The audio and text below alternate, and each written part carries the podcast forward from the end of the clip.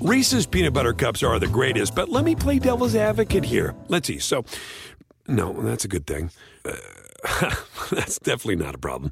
Uh, Reese's, you did it. You stumped this charming devil. At Bet365, we don't do ordinary. We believe that every sport should be epic. Every goal, every game, every point, every play. From the moments that are legendary to the ones that fly under the radar. Whether it's a game-winning goal in the final seconds of overtime or a shot on the goal in the first period. Whatever the sport, whatever the moment. It's never ordinary at Bet365. 21 plus only. Must be present in Virginia. If you or someone you know has a gambling problem and wants help, call 1-800-GAMBLER. Terms and conditions apply. Welcome to the Sports Garden Network podcast, your source for sports entertainment, incredible sports wagering intelligence. Welcome, sports fans. This is Wagering Week. I'm Tom Barr. That's right. We are Wagering Week. Facebook and Twitter. That's how you get in touch with us. It's Sports Garden, G A R T E N, 855, the number four, G A R T E N, iTunes, iHeartRadio, any of our fine syndicated affiliates. That is how you get in touch with us. Guys, we have a lot to do today. Let me tell you, it is week two of the NFL. We're going to go over all the games. I have stats, I have trends, I against against the spread numbers and overreactions. We love to talk about that because after week one, people are freaking out. They hate one team, they love another team. The Houston Texans are going to the Super Bowl. All right, maybe not that far, but that is the problem. Everybody overreacts after week one, and I'm going to be here to settle down. And I love week two. And let me tell you why I love week two. From a betting standpoint, a handicapper's mindset, week two is fantastic because of the overreactions. The public overreacts, which means that the sports books overreact knowing that the public's going to overreact, which is where I come in and I go, okay, look, I see some value. And I do see a lot of value when we're breaking all these games down. And that's what we're going to do. We're going to break every game down. We're going to go over everything in the world of week two. And we're going to start it off right away with the Thursday night football game Giants in Washington. Talk about a little overreaction. Well, the Giants opened up as four and a half point favorite uh, underdogs. Now they're only three point underdogs, with Washington being the home favorite. The number's still falling. You can probably catch under three out there. And a lot of this has to do with the quarterback change. Ryan Fitzpatrick goes down. He's going to be out for a couple of weeks. So Taylor Heinicke comes in here and he's going to be the starter for Washington. Here's the thing look, this is a guy that looked massively impressive in the playoff game last year. And you could tell me it's a one off, and I believe that. I believe that Washington went out and they got themselves Ryan Fitzpatrick because they didn't believe Taylor Heinicke could start the entire year. They didn't believe that he would be the guy that you want as your quarterback if you're looking at big things, maybe Super Bowl, maybe playoffs. But they certainly kept him around saying, you know what? Ryan Fitzpatrick is an older quarterback. He can get injured. We have no problem filling in uh, Taylor here for a game or two or five or six or whatever it is. And let me tell you this I love Ryan Fitzpatrick. Look, he went to Harvard. I'm a Harvard guy I'm through and through. I like everything Ryan Fitzpatrick does. You guys heard me scream about Fitzmagic time and time again. But Taylor Heinicke knows Scott Turner's offense, he knows it better than Ryan Fitzpatrick. He has a uh, elusiveness that can lead to additional plays. His elusiveness works really well with his running back Gibson, with his speed receivers. I'm not saying that Taylor Heinicke is better than Ryan Fitzpatrick, but he may be a better fit. And this might be that spot where we all look back and we go, wow, you know what? That's when he stole the job because he went out there and he was able to handle the Giants. You know, you talk about the New York Giants what they bring to the table, they're going to have to stop Antonio Gibson. And Ron Rivera in the offseason talked about Antonio Gibson, and he said he's another CMC. You know, he's going to be that kind of workhorse. Well, it, it kind of worked out, right? Antonio Gibson, 83% of the snaps to Patterson's 10, McKissic's about six and a half, right? So you look at what he did 108 total yards. Giants are going to have to stop that. Now, the Giants' defense is solid but they do have problem areas. And one of the problem areas are playmaking speed guys out of the backfield. That is Mr. Gibson here. Okay. And that's Gibson when you look at this and you go, uh oh. But let's talk about the Giants because I'm not burying them here either. When this line was four and a half, even if it had Ryan Fitzpatrick, I would be weary. It's a Thursday. It's a short week. Now, a, a backup quarterback, even though he, he's, you know, an experienced backup quarterback, still a backup quarterback on a short week, and you're going in the division and you're giving points in a division game. Saquon Barkley was limited in week one. He'll be a little bit more limited in week two, but he can have that big pop play. The Giants also have won five in a row in this series. And Daniel Jones against the spread at home, he's four and ten against the spread. On the road, he's nine and four. Daniel Jones looked okay. And the Giants have playmakers. Make no mistake, this team has playmakers. Evan Engram's actually going to be uh, out for Thursday night, but they do have playmakers. This is a dangerous spot. Washington's the better coach team. Washington has the better defense. Washington is at home. Washington should be favored. But the Giants have just enough pop, just enough pop with Saquon Barkley, just enough pop with a Kenny Golladay to make me a little nervous about this game. All right, let's move down the list and we'll keep it in New York, right? Why not? The New England Patriots opened up as four point favorites on the road in New York.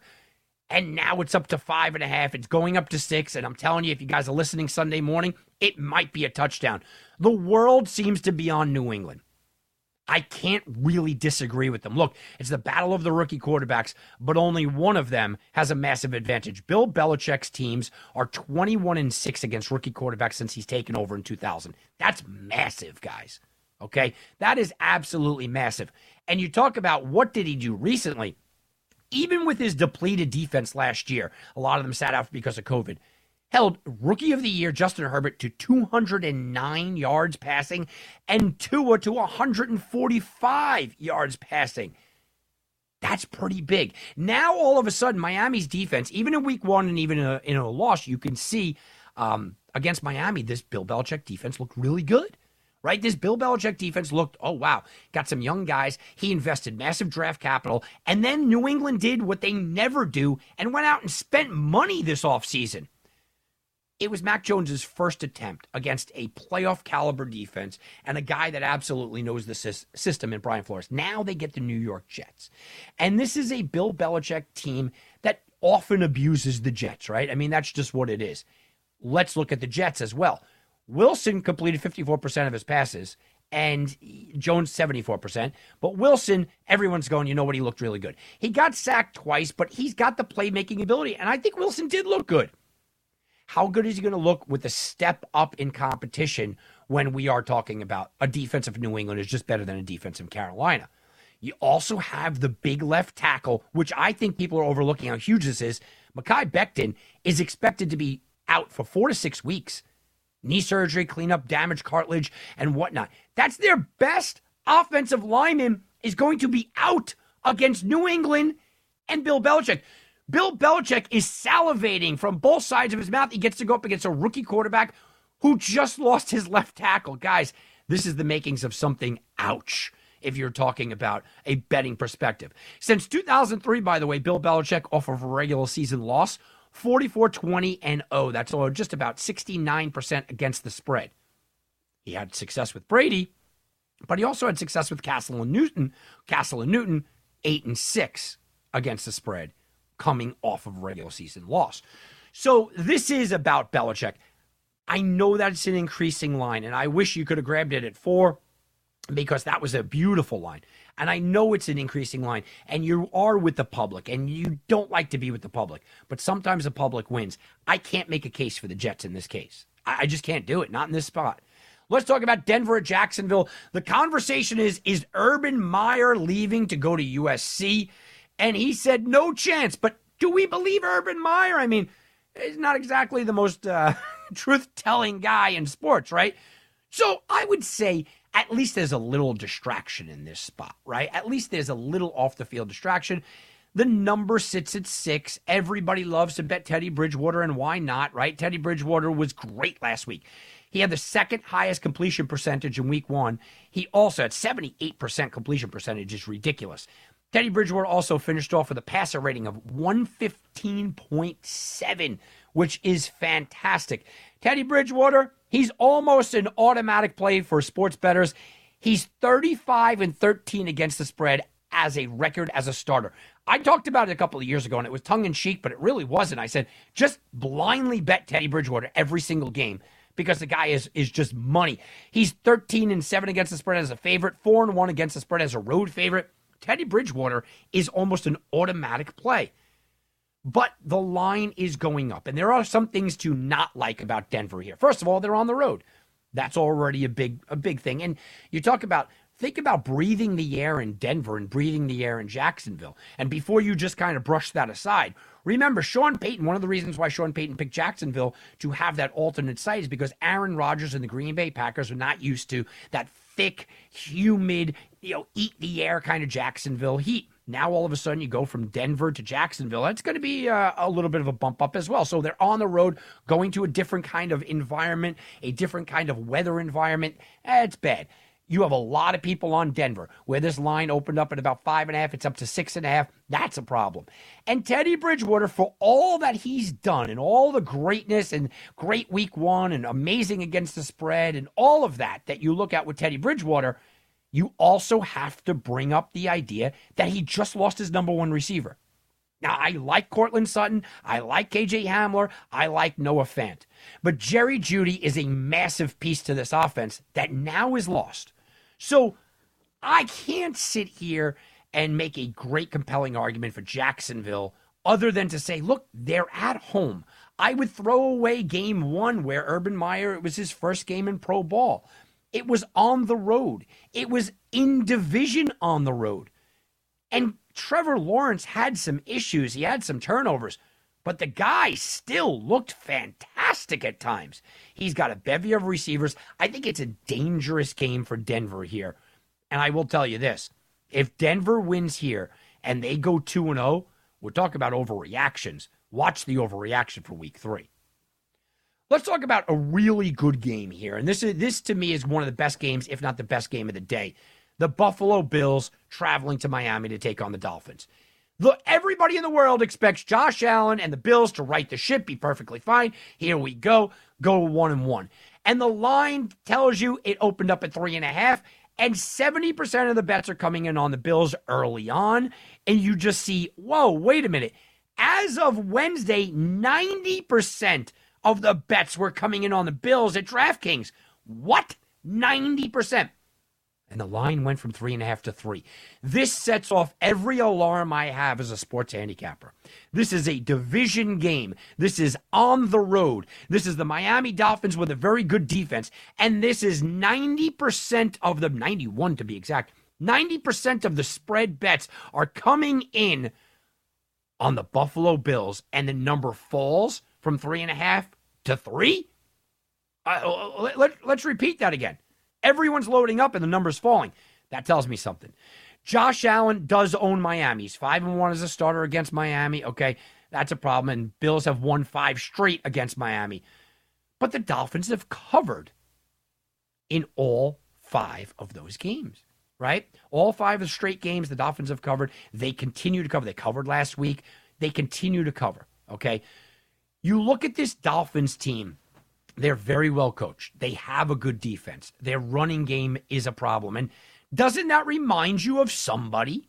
Some other team in the league, perhaps? Yeah, it reminds me of the Pittsburgh Steelers. Miami reminds me a lot of Pittsburgh. You are at this stage in the game questioning Tua and you're questioning Big Ben, right? For different reasons. Tua is too young. You're not sure if he's the real deal. Big Ben's too old. We're not sure if he's got anything left in the tank.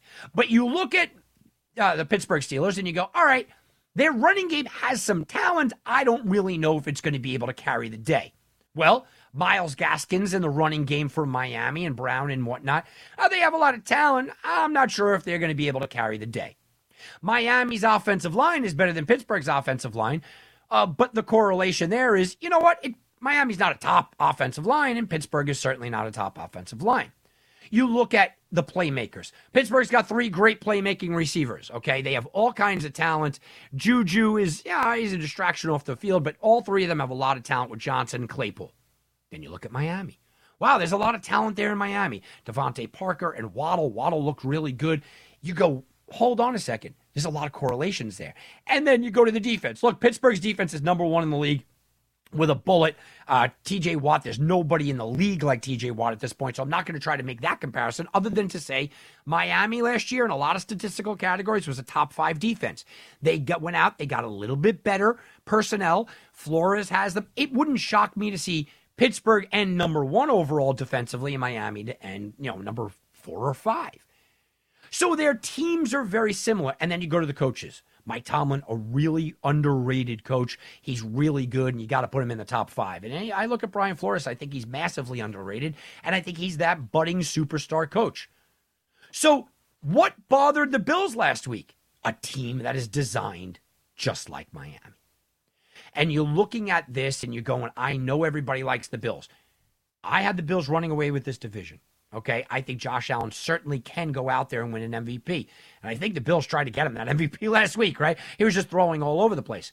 But things that I didn't see last year with the Bills, which held them back, I still didn't see this year with the Bills, which I think was a problem in game one. Can they correct it for game two? I don't believe in Devin Singletary carrying the rock and being a threat there. I just don't. I think the Buffalo Bills have some line deficiencies. And I'm not just judging this because the Pittsburgh Steelers were fantastic. No, they do have some line deficiencies, okay? Um, and, and whether you want to say it's great by the Steelers or bad by them, look, most pressures by a pass rusher in week one, Cameron Heyward is one, Armstead's two, Watts three, Melvin Ingram's four. Three of the top four came from the Steelers, okay? Um, and the Steelers' bad offensive line only allowed 17% of rushes. So Buffalo had a problem getting to the quarterback last week. Buffalo had a problem stopping people getting to Josh Allen last week. Now you take on a Miami team that really, in correlation, is very, very close to Pittsburgh. So I am sitting here telling you that I think Buffalo probably wins the game. But I'm also sitting here and I'm talking to the 91% of you out there that went out and jumped all over Buffalo. Because, guys, this spread went the other way. Miami catching three at home. They're at home. It's a division game. It's a team that might frustrate them just the same way that Pittsburgh did. Let's talk about Pittsburgh. Well, everybody loves the Raiders, right? Oh, man, they won twice in overtime. Derek Carr looked good. Waller looked fantastic. Look, let's pump the brakes here. If you watch the game, Derek Carr didn't look very good, okay? He looked okay. And they're going up against a defense that doesn't have Marcus Peters, their number one cornerback, and they lost him late in, in the year. So it's a scramble to kind of fix what he's doing and what he is. The Raiders also, oh, you know what? They went to Darren Waller, and this is fantastic. Well, they went to Darren Waller and gave him nearly 20 attempts, and he caught about half of them. Okay? His numbers look great, sure caught about half of them. So this line opened up at six and a half. It dropped down to six, and then it dropped down to five and a half. And people are betting the Raiders. Raiders are on a short week. Raiders have to travel across the country to Pittsburgh. They got to go to Heinz Field, which is a tough place to play. The Steelers, meanwhile, by the way, have the things that could bother the Raiders. And the things that could bother the Raiders is a massive pass rush. I just mentioned it. Heyward, Watt, and Ingram, three of the top four pass rushers to get to the quarterback and most pressures on a passer in the league. Three of the four of them. Three of the four of them coming from Pittsburgh. That's incredible. Now, Maxx Crosby on the other side had 13 pressures against the Ravens. That's the most against all defenders. I look at that as a problem of the Ravens' offensive line. You go, well, the Steelers' offensive line is supposed to be a problem this year, so Maxx Crosby will live in that backfield. It would be great. Well, the Steelers allowed a pressure on just 17.1% of their dropbacks in week one. That's the third lowest in the league. Okay. So you look at it and you go, well, the Raiders, okay, generated a pressure on 60% of their dropbacks. That's the highest rate in the league this should be a battle to see if the Steelers' offensive line really just peaked last week or if they are rebuilt a little bit. The Steelers, by the way, 11 regular season road victories when trailing in the second half by 10 points or more. It was a great comeback by Big Ben. Great comeback by Big Ben. And you look at what they did, that could be a team builder, right? That, the, the fashion in which they won could be a team builder. But going back to what I said about Buffalo, Buffalo was in charge of that game at the half. Buffalo was in charge of that game going into the third quarter and into the third quarter. The Steelers, uh, exactly when you look at it, it was the other way. Steelers didn't show up for the first half. You don't show up for the first half against the Raiders. You know what? They got a better offense uh, than what we watch, and eh, maybe you're behind too much. Maybe you can't come back. That's a problem. Right? I mean, that's a problem. Now, Pittsburgh's used to this. They have five wins when trailing at halftime. That's tied for the most in the NFL since the start of 2020. We understand that. But it's still not something that you want to go lay points with. I think Pittsburgh or nothing here. Pittsburgh is at home.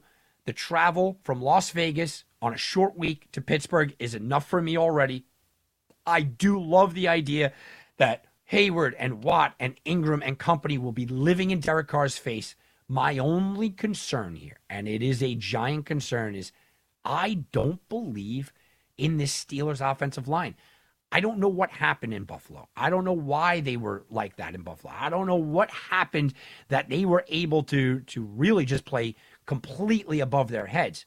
But I think it might come back a little bit. I do con- worry a little bit about Maxx Crosby. Pittsburgh gets the win, laying six, five and a half, even a little bit, little bit cautious, and makes me a little bit nervous there. All right, let's take a quick timeout. Come on back. Lots more right after this on Wagering Week.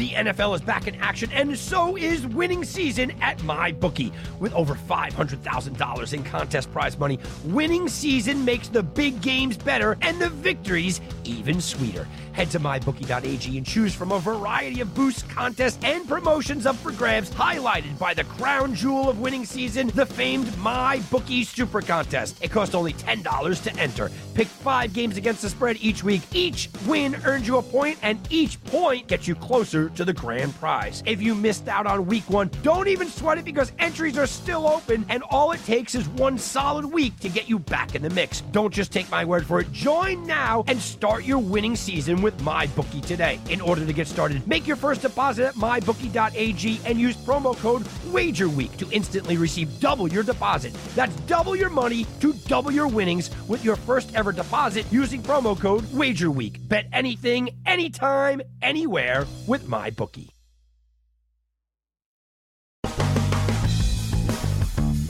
And now back to Wagering Week with Tom Barton. I'll bet you 20 bucks I can get to gambling before the end of the day. No way. I'll give you 3 to 1 odds. You're on. What are the odds? What are the odds? Well, I have the updated AFC North odds after all that went on. And the Baltimore Ravens plus 155 are still the favorites.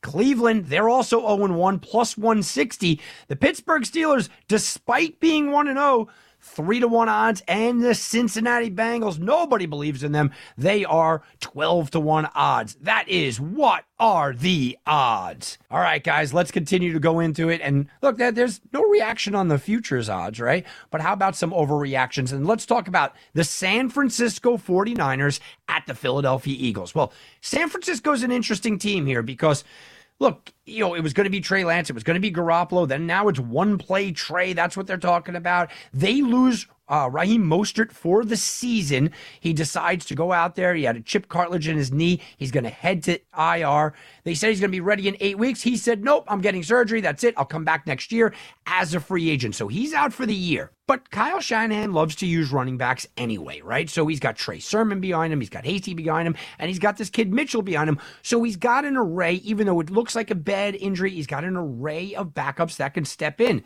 This line opened up at three and a half. It fell down to three, and people do like Philly in this spot. And I go, let me go look at the line. What was the line going to be before the season for this game. Everybody was high on San Francisco, Philadelphia, a team they were unsure about. Well, for this game, guys, the line was supposed to be close to six. So that means there is an overreaction from the sports books. There is an overreaction. Jalen Hurts looked really good, and the Eagles' defense held down Atlanta. You know, you look at the Eagles, though, they rushed for 173 yards in week one. So, as much as this was the Jalen Hurts coming out party, a lot of it was him doing it on the ground, right? Uh, you can't expect 173 yards. You can't expect that kind of success against this San Francisco team. I wonder, Miles Sanders, who was on the injury report this week, I wonder if Sanders is a guy that can control the clock. Can Hurts help him out and control the clock? That's an interesting bet. Eight and one against the spread, the last nine. That is the Eagles against the Niners. Now, I don't love stats and trends that are not in division, but this is an in conference. They play enough that maybe you go, okay, I can take something out of this. Let's talk about the betting numbers, okay? Because 70% of the bets, 69% of the money, um, you look at 92% of the money is coming in on the under. 70% of the bets, 69% of the money is coming in on Philadelphia.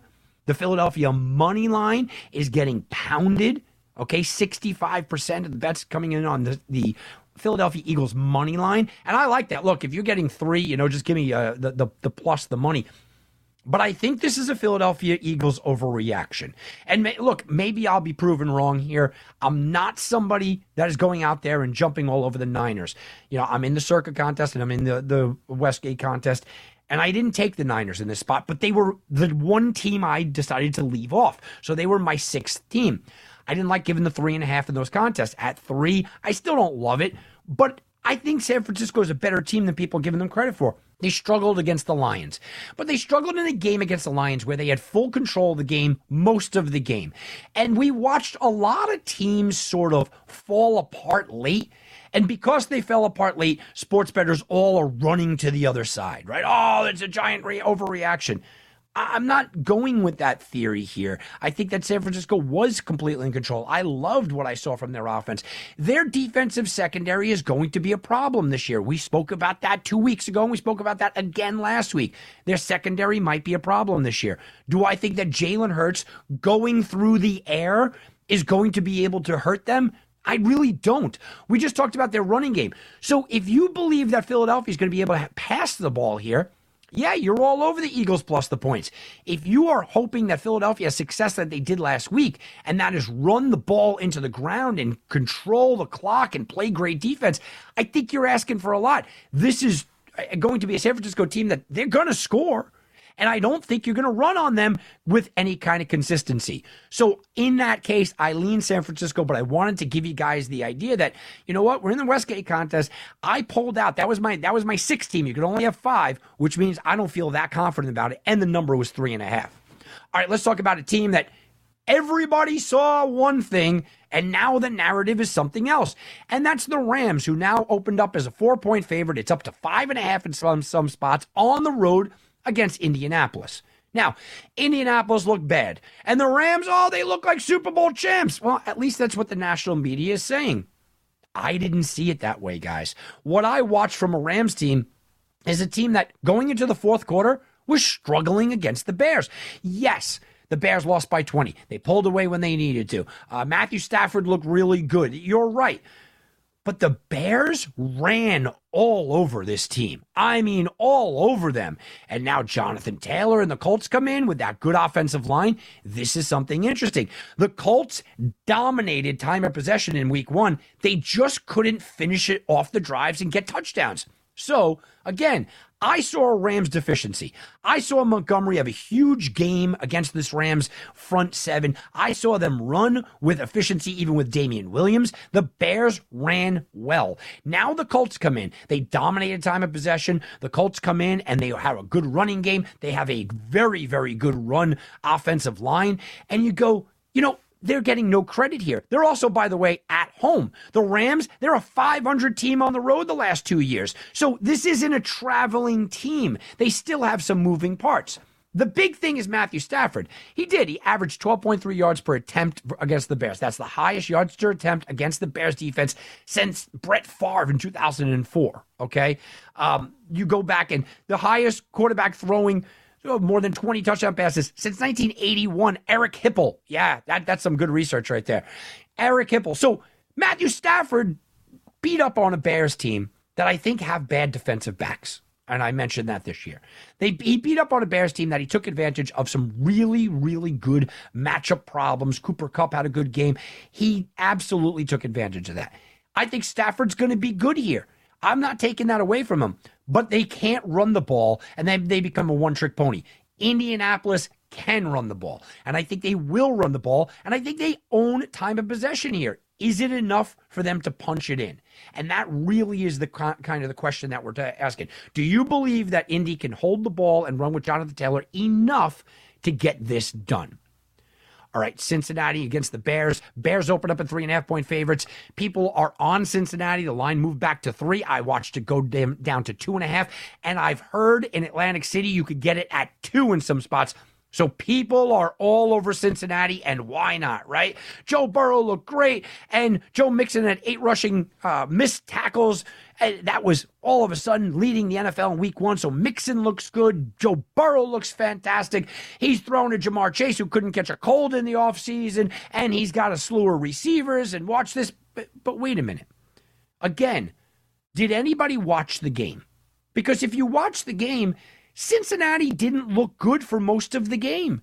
Cincinnati, th- this was a game where they kind of came storming back, and all of a sudden, because of Joe Burrow, of course. But this wasn't a game where Cincinnati went out there and overly impressed me. Their defense didn't overly impress me. And we talk about the Bears. I just said it. Look, the Bears were more than a touchdown underdog against the Rams. Going into the, the fourth quarter, this game was still in question. Chicago had some things working. Chicago was ripping off big runs. Chicago, if they stayed on the ground, probably would have kept this thing even closer. Chicago went for it on fourth down a couple of times where they probably shouldn't have. Chicago knew they had to score. Not against Cincy, not at Soldier Field. They don't have that feeling. And you also have to remember that that Chicago look, they looked bad because it was prime time that always helps. They looked bad because it was Matthew Stafford and the Rams. That always helps. Look at the competition difference between, even if you like the Bengals, between the Bengals and the Rams. And even if you like Joe Burrow, you have to understand their offensive line is weak. The Bears are going to get after him. Matt Nagy's team, by the way, seven three and one in the last eleven home games against a team with a winning record. Uh, he he does well, especially in a bounce back spot like this. The Bengals are one and four against the spread in the last five games following a win.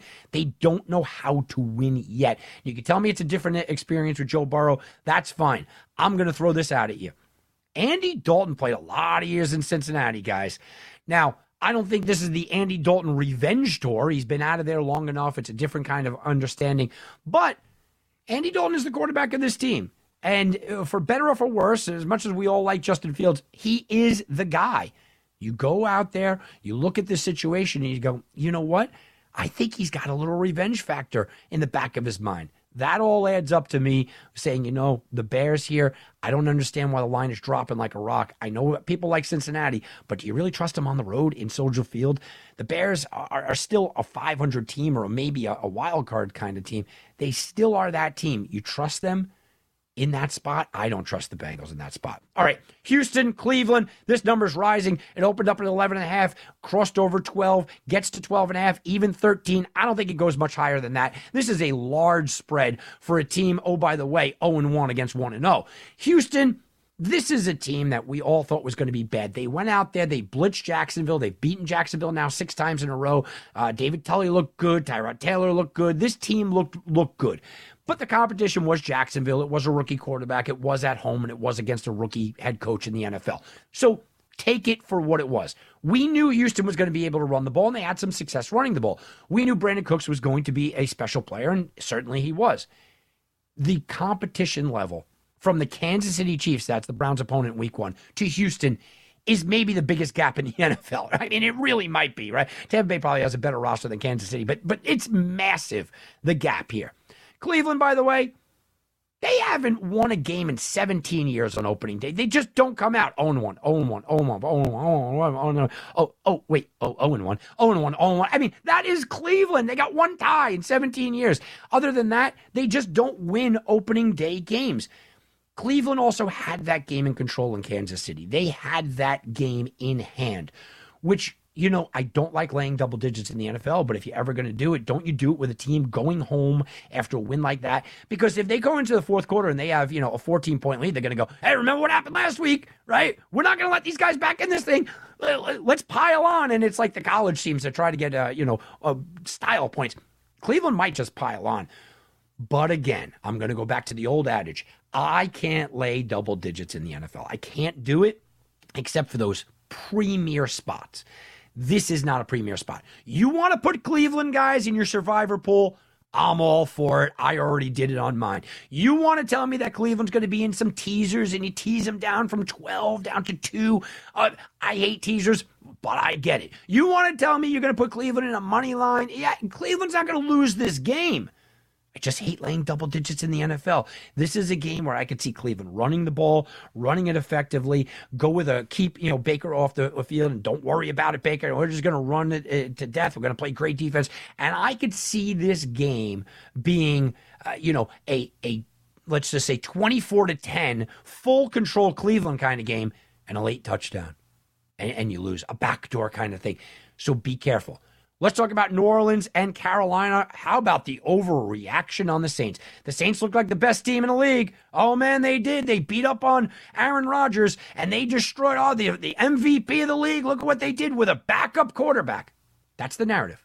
The New Orleans Saints won with a backup quarterback against the former MVP of the league, last year's MVP of the league, and they did it in a neutral site game and they beat them up big. That's the narrative. All of that that I said is true. But there's also this truth. Well, New Orleans did do it with a backup quarterback. You mean the backup quarterback that was in the system, and he was also, not that long ago, the first overall pick. Massive talent for your backup quarterback and your brand new starting quarterback. Yeah, that's also true. Jameis Winston had, you know, a good day. Let's not get crazy with his five touchdowns because he threw for less than 200 yards, but he didn't have to. He's massively talented. This was a massively talented quarterback that now has a very good head coach.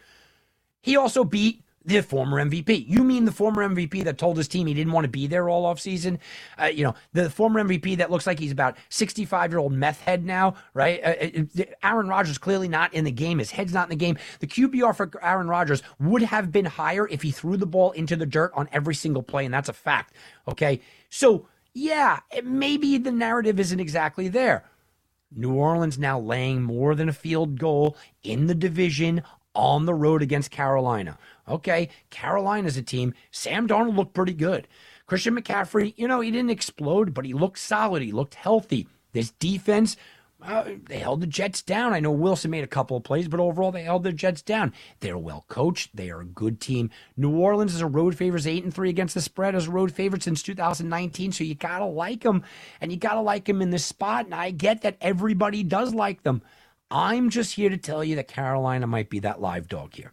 Carolina is at home in a division game. Uh, the, the Saints are riding as high as you possibly can ride. And, you know, they had months to get Jameis Winston ready for this game, months to get his head in the game, months to say, okay, we're not going to make mistakes. He didn't have to throw it all day. He threw for less than 200 yards, right? He threw for less than 200 yards and five touchdowns. Well, they're going to run the ball. They're going to be effective. This is what it was. Sean Payton put together the perfect game plan to beat this team exactly. Now he only has six days to get him ready for Carolina okay? And a Carolina team that has some good defensive players. Brian Burns, you might not know him, one of the best five defensive linemen in the league. You may not know Jeremy Chinn. I'd put him up there, best five defensive backs in the league. Carolina has an interesting type of team where they can frustrate New Orleans, keep them off the field by running Christian McCaffrey, by being efficient, Sam Darnold. This is a spot where I see a lot of people loading up on New Orleans and people are pounding New Orleans. I saw people in my leagues taking them in survivor contest. And there's going to be people on the money line here and they're going to love New Orleans, New Orleans, New Orleans, New Orleans. And I'm sitting back and I'm going, you know, this is a spot where Carolina can be dangerous. I think New Orleans wins. Okay. And I think they are the better team. But the Carolina Panthers are dangerous in this spot, and dangerous is a bad thing to go out there and bet on. All right, let's talk about Minnesota, Arizona. You want to talk about dangerous? Here you go. Another team in Arizona absolutely manhandled Tennessee.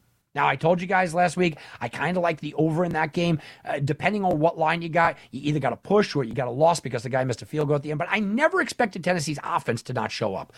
Everything Arizona did on offense, I called. Everything they did, every success they had, I told you that's exactly what was going to happen. Kyler Murray was going to go crazy, and Hopkins was going to look good, and AJ Green was going to look good, and everybody, and Kyler Murray did. Uh, this is what Arizona does. Arizona offensively, I have no worries about. I never do. Okay, it's defensively. What can they get done? Derrick Henry just didn't run the ball. I mean, he just flat out didn't run the ball. And forget about that. How about the play calling? Uh, they, they just didn't call play action passes. They didn't use Derrick Henry at all. Now, it didn't help that Chandler Jones had five sacks and was in the backfield all day, which absolutely it did. If you believe that Arizona and their defense is fixed. And they're a top 10 defense, don't have any problem laying the four points here. Laying four points at home against Minnesota, have no problem doing it. My thing is this Minnesota was in full control of that Cincinnati game, like I mentioned earlier. Okay. Dalvin Cook is a guy that can take the air out of the ball. He can eat a lot of clock. He can frustrate this Arizona Cardinals team, keep Kyler Murray on the sideline. Kirk Cousins is an efficient player. He's a guy that could go out there and dink and dunk and pick his spots and hit Thielen when he needs to hit him. And the Minnesota defense, their defensive backs are bad, but they can get after their passer and they can make life uncomfortable for Kyler Murray. So you look at what Arizona was last week and you look at what Minnesota was. If you looked at these two teams before the season, though, this is a, a toss up game. I think people had Minnesota going to the playoffs and Arizona probably not. I had them both right about missing the playoffs, and I feel good with that today. Not much has changed in my mind because Arizona spanked Tennessee, who I thought was overrated, and Minnesota fell apart late against uh, Cincinnati, who I thought was a little underrated. So, to me, this is a game of don't worry about what happened last week. Really, truly believe what you believed before the year. Who did you like before the year? What was the team that was going to step up? This line shouldn't be four. This line should be two and a half or three. I think Minnesota's a little bit better. There probably should be two and a half. But with that said, Kyler Murray may have turned the corner. He may go for that MVP kind of season. He might have everything clicking this year. Maybe Arizona with Chandler Jones and JJ Watt are a different defense. Maybe they have their things working. Would it shock anyone if Arizona went out there and won this game by 20 points? No, absolutely not. You shut down Dalvin Cook, you could shut down this team. I just think it's a, one of those weird spots where Minnesota is getting no credit and they're kind of a toss up team. And if Dalvin Cook could have running success, they can absolutely turn around and fix their season. When you're talking about fixing a season, well, that's in the future. Now let's go bet to the future. We're sending you back to the future. Okay, all right. Bet to the future. All right, guys, let's bet to the future. I talked about the MVP award and I talked about Kyler Murray. Well, he had an opening of plus 16 to 1. Now it's down to 10 to 1. Jameis Winston, we just had a conversation about. People are buying in. He's from 40 to 1 down to 25 to 1. Aaron Rodgers, he's been struggling 10 to 1 now to 16 to 1. Matthew Stafford, 18 to 1 to 8 to 1. Josh Allen went from 12 to 1 to 14 to 1. And Jalen Hurts getting some action. 65 to 1 down to 35 to 1. That is bet to the future. All right, guys, let's continue on here. We talked about Tennessee a few times here, and they're getting now five and a half or six points against Seattle, depending on where you shop in Seattle. First of all, let's just explain look, going into Seattle is always tough. Being an East Coast team, going west is never the same as being a West Coast team going east. But, guys, this is still a tough road trip. It's still far from Tennessee all the way to Seattle. I don't care that's a late road trip. It's still tough. Playing in Seattle in September is certainly not playing in Seattle during the rain months, but you know what? Always rains in Seattle, people say. This is the basis between them not going to a touchdown. I think it doesn't get to a touchdown, even though people do like Seattle. I'm looking at Tennessee here and I'm going, okay, their defense was terrible. I knew their defense was terrible. It was going to be, and it's going to be. Russell Wilson should have a lot of success. I don't think Tyler Lockett's going to have quite the game that he did have, but Wilson and Lockett have been just crushing people for years. Now it's Wilson to Metcalf. They're going to be crushing people for years as well. Seattle's offense revolves around Chris Carson, though. Tennessee, you know what? I have no doubt that they're going to be able to try to clamp down on Russell Wilson, but I don't think they're going to stop him. And I don't think they're stopping Carson, and I don't think that they're stopping Metcalf, and I don't think they're stopping Lockett. But wait, here is the thing with Tennessee. Seattle's defense is not very good, guys. You could throw on them, but you can also run on them. And I mentioned last week, Derrick Henry just did not get involved. You have Derrick Henry and you just don't involve him. That's a problem. Todd Downing is the new play caller there. And Ryan Tannehill, yeah, he was one of two for 39 yards throwing play action passes. Let me repeat that. You have Derrick Henry, Ryan Tannehill attempted two play action passes. You have to correct this. Now, I haven't seen enough of Todd Downing to know if he's going to correct this. And that right there is the problem. If he does, though, I can see this being a lot closer game than people think. Seattle getting that just push up front and giving Henry the ball will waste the clock, will keep Russell Wilson on the sideline. My initial instinct to this game was exactly what it was last week when Tennessee played, which is I got to jump on the over. And I said, you know what? I'm going to pump the brakes here because Seattle, when they are the happiest, right? When Pete Carroll is smiling from ear to ear, they're running it effectively. They are running it really well, and they're running it really well with Chris Carson all day long. When Tennessee is playing their best and their best offense, it's running through Derrick Henry.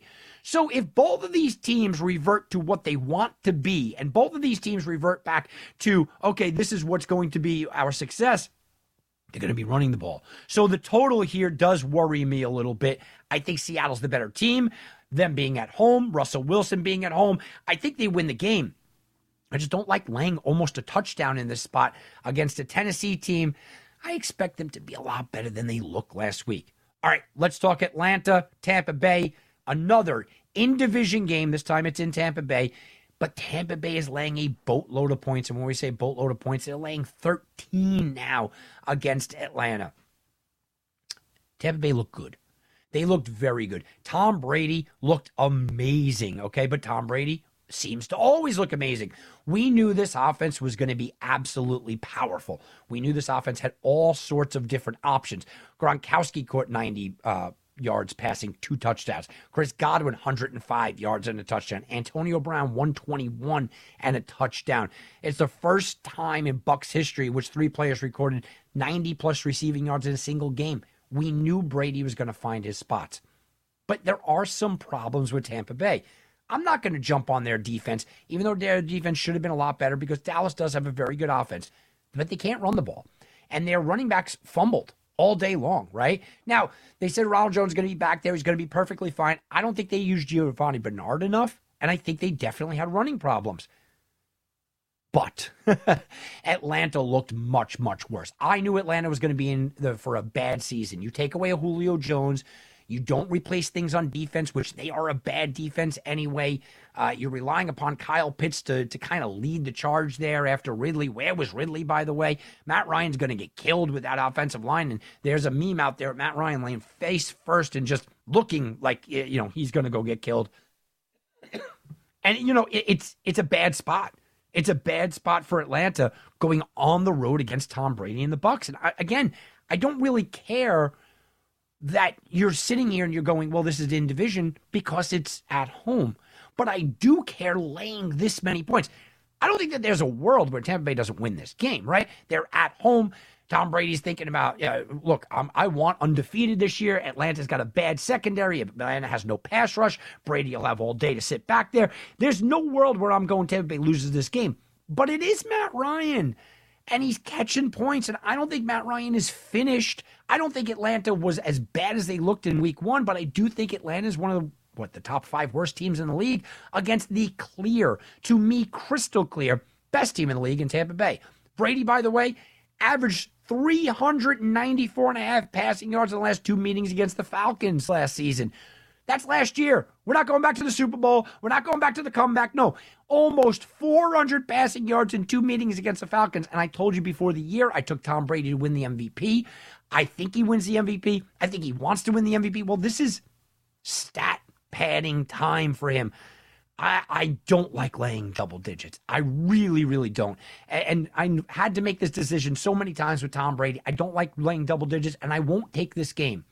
But where I always say division game, getting double digits, how do you not take Atlanta? Where you always say that, this is a spot where I'm saying the other thing. How do you bet against Tom Brady? You almost just can't. All right, let's talk about that Dallas team. It's a solid three here against the Chargers. You might get two and a half. People are liking Dallas a little bit. The Cowboys, what we know is this Everything revolves around Dak and the offense. Everything. The Cowboys have lost 17 straight games when they don't score 30 points. Hey, you don't score 30 points, you're not winning. Okay, if you're Dallas. So the question is here do you think that on this LA defense, the Cowboys could score 30? If they do, they got a shot to win. The Dallas Cowboys are in a spot where we know, look, Michael Gallup went down that. That's going to sting a little bit, but they still have so much, so much on offense. Ezekiel Elliott didn't look like Ezekiel Elliott, and Pollard really didn't get involved as much as he should have, even though he's got some bursts there. It's been Dak. It was Dak, and it will be Dak again here. Dak is going into a position, though, where his offensive line gets Zack Martin back. He's got to feel good about that. But he is facing Joey Bosa. He is facing Derwin James. The Tampa Bay defense is better than the Chargers, but there's some things that the Chargers do a little bit better that might worry you a, a little bit here. To me, if you like Dallas, you're taking the over okay? Because Dallas has to score 30 or more, and I think they score probably 40 if they win this game. But there is the other side of this. And the other side of this is a Chargers team that has really good offensive players, right? Ekeler had almost 60% of the shares, 57 yards. Then they went to Rountree, they went to Jackson. You have Justin Herbert, Keenan Allen might catch. You know what? You want a prop play? Keenan Allen probably over, what, eight catches? I think he probably gets 10 to 12. I, think they're going to abuse Dallas's secondary. And when you're talking about abusing Dallas's defense, well, the Dallas Cowboys – pass rush. is just where are they going to get it from here? Randy Gregory is in COVID. He's not expected to play. DeMarcus Lawrence suffered a foot injury on Wednesday's practice. They're not sure of his availability. Your two big pass rushers might be out in this game. This might be the Chargers smiling from ear to ear here. All right, guys, let's go and jump. I'm going to jump to Monday night before I come back to the Sunday night game. Let's jump to Monday night. Green Bay, Detroit. I mentioned it earlier.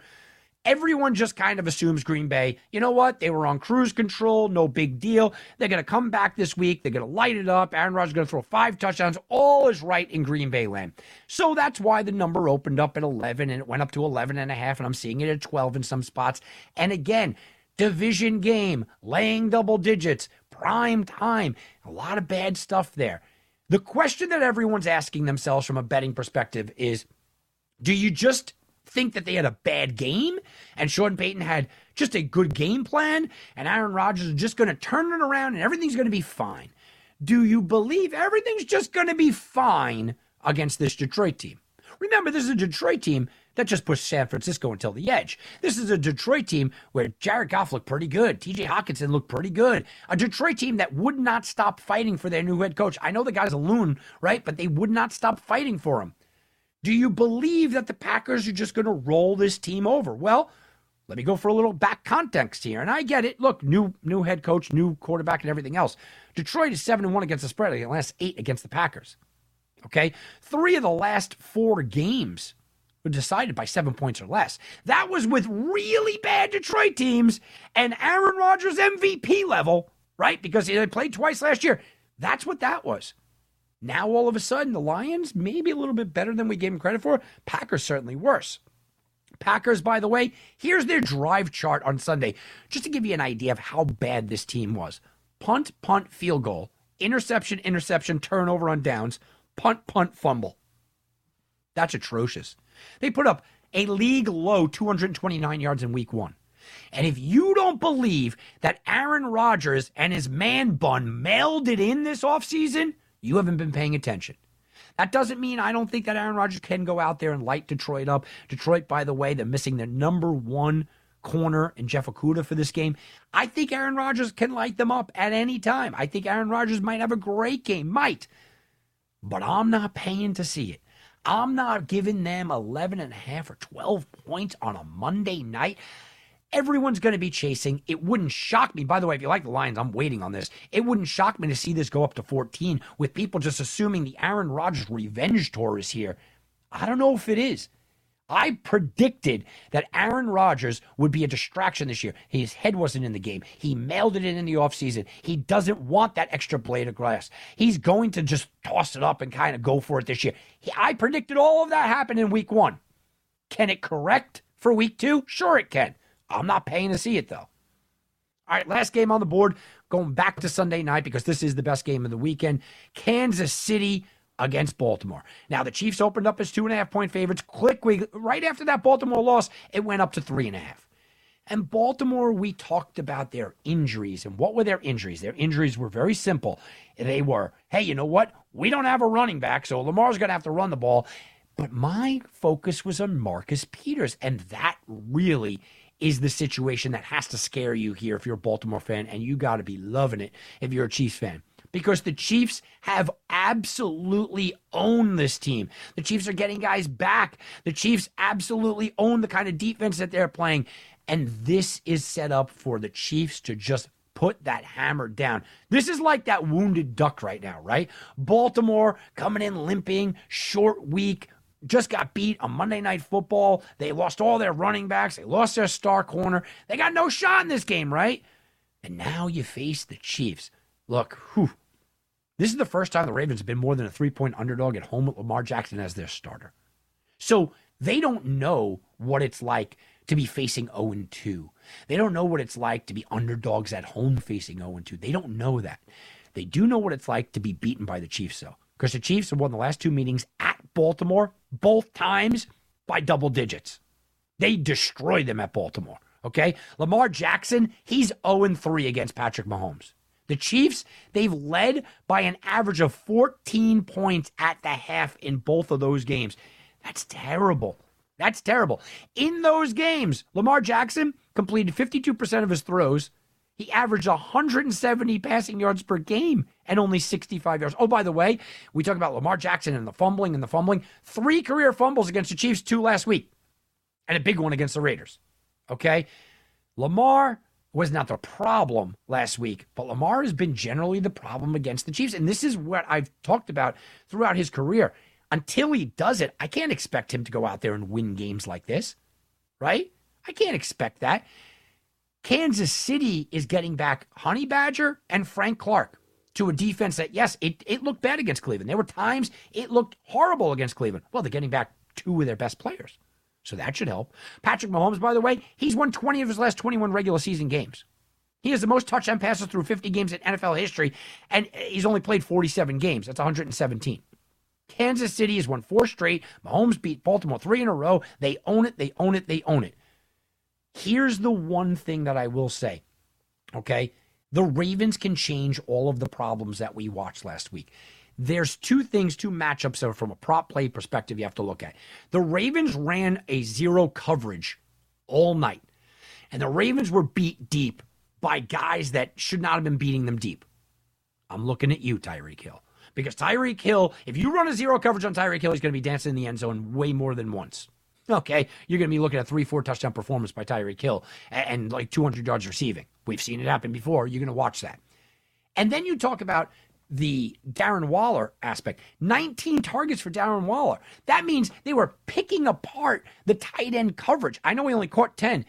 What do you think Travis Kelce's going to do? Travis Kelce's a better player than Darren Waller. You throw the ball to Travis Kelce 19 times, he's catching 17 of those balls. And we're talking about 200 yards for Kelce and three, four touchdowns. I mean, you have matchup nightmare problems. There's no Marcus Peters. The Ravens are running zero coverage.